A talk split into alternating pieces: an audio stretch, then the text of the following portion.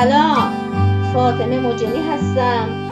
بشنوید ادامه حکایت گازور و پسرش در شب 580 از هزار یک شب.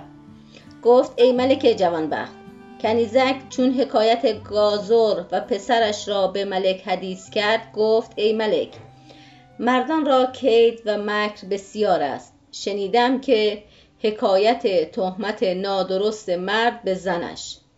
مردی عاشق زنی خداوند جمال شد که آن زن شوهر خود دوست می داشت و شوهرش نیز دوستار او بود و آن زن به نکویی و پاکدامنی معروف بود.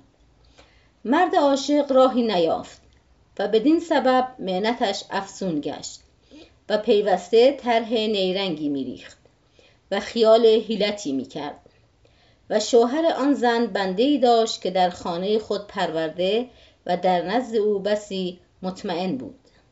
عاشق منافق نزد آن بنده آمد. با او ملاطفت و مهربانی آشکار کرد و او را به هدیت و احسان بر خود رام نمود تا اینکه آن غلام او را بنده گشت و فرمان او همی برد.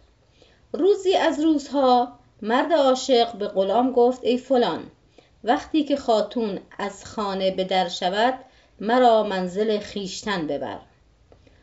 غلام انگشت قبول بر دیده نهاد. چون خاتون به گرمابه شد خواجه به دکان رفت غلام در نزد عاشق آمد. آستین او را گرفته به منزل برد و آنچه که در منزل بود یک یک به او باز نمود. مرد عاشق چون نیرنگی در نظر داشت سپیده تخمی را در ظرفی با خود برده بود. چون به خوابگاه مرد برسید غلامک را غافل کرده سپیده تخم در خوابگاه ریخت و از منزل بیرون آمد. از پی کار خود رفت. ساعتی نرفته بود که مرد از دکان بازگشت و از بهر خواب بستر بگسترد. اثر رطوبت در او بدید. دست به سوی او برده چنان گمان کرد که اون رطوبت آب مردان است. به چشم پر از خشم به سوی غلام نظر کرد و به او گفت خاتون در کجاست؟ غلام گفت به گرمابه رفته و همین ساعت باز خواهد گشت. از این سخن گمان خواجه به یقین پیوست. در خاطرش جاگیر شد و آن رطوبت مرد است. پس به غلام گفت اکنون به گرمابه شو و خاتون حاضر آورد در حال غلام برفت و خاتون حاضر آورد. خواجه را چون چشم به خاتون افتاد به سوی او برخواسته او را سخت بزد و بازوان او را بسته قصد کشتن او کرد. آن زن بیگناه بانگ به همسایگان زد. همسایگان او را دریافتند. به ایشان گفت این مرد قصد کشتن من دارد و من در خود گناهی نمی‌دانم. همسایگان به آن مرد اعتراض کرده به او گفتند که تو را به این دستی نیست. یا طلاقش گو یا به خوبی نگاهش دار که ما پاکدامنی او را می‌شناسیم و او دیری است که با ما همسایه است. هرگز بدی از او ندیده ایم. آن مرد گفت من در خوابگاه خود آب چسبیده چون آب مردان دیدم. سبب او نمی‌دانم. مردی از حاضران برخاسته و گفت آن رطوبت به من بنما. چون رطوبت باز نمود آن مرد آتشی بخواست و سپیده برداشت به آتش بگرفت. و او را بیران کرده خود از آن بخورد و به حاضران بچشانید و همگی دانستند که آن رطوبت سپیده تخم است و آن مرد نیز دانست که زن خود را ستم کرده و زن از آن گناه بری است. پس همسایگان شوهر را با زن صلح دادند و حیلت آن مرد عاشق باطل شد. ای ملک بدان که این ستم از مکر مردان بود. که بدان زن رسید. ملک چون این سخن بشنید به کشتن پسر خود بفرمود.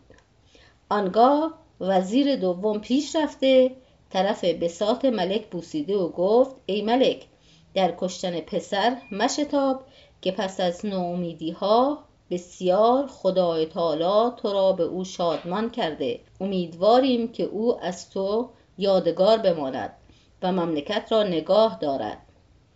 ای ملک صبر کن که شاید پسر تو را نیز سخنی باشد.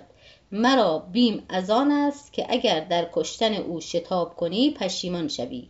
بدانسان که مرد بازرگان پشیمان شد. ملک گفت چون است حکایت بازرگان و چگونه پشیمان شد؟ داستان تاجر خسیس و نان. وزیر گفت شنیدم بازرگانی بوده است خوش سیما. و پاک جامه که تعام و شراب لذیذ و لطیف می‌خورد و روزی از روزها به شهر خود سفر کرده و در بازار آن شهر همی گشت.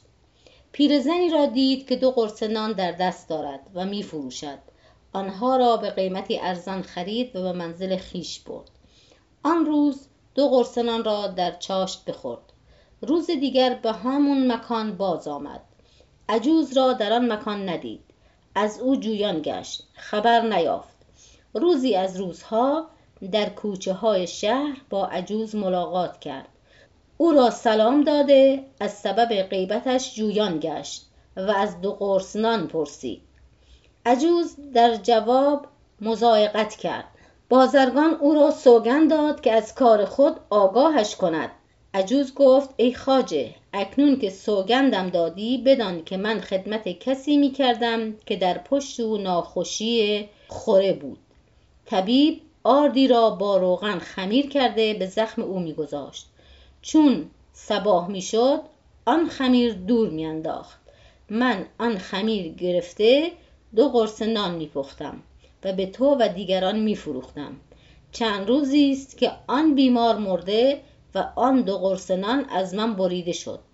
بازرگان چون این بشنید دلش به هم درآمد پی در پی قی همی کرد تا اینکه بیمار گشت. چون قصه به دینجا رسید بامداد شد و شهرزاد لب از داستان فرو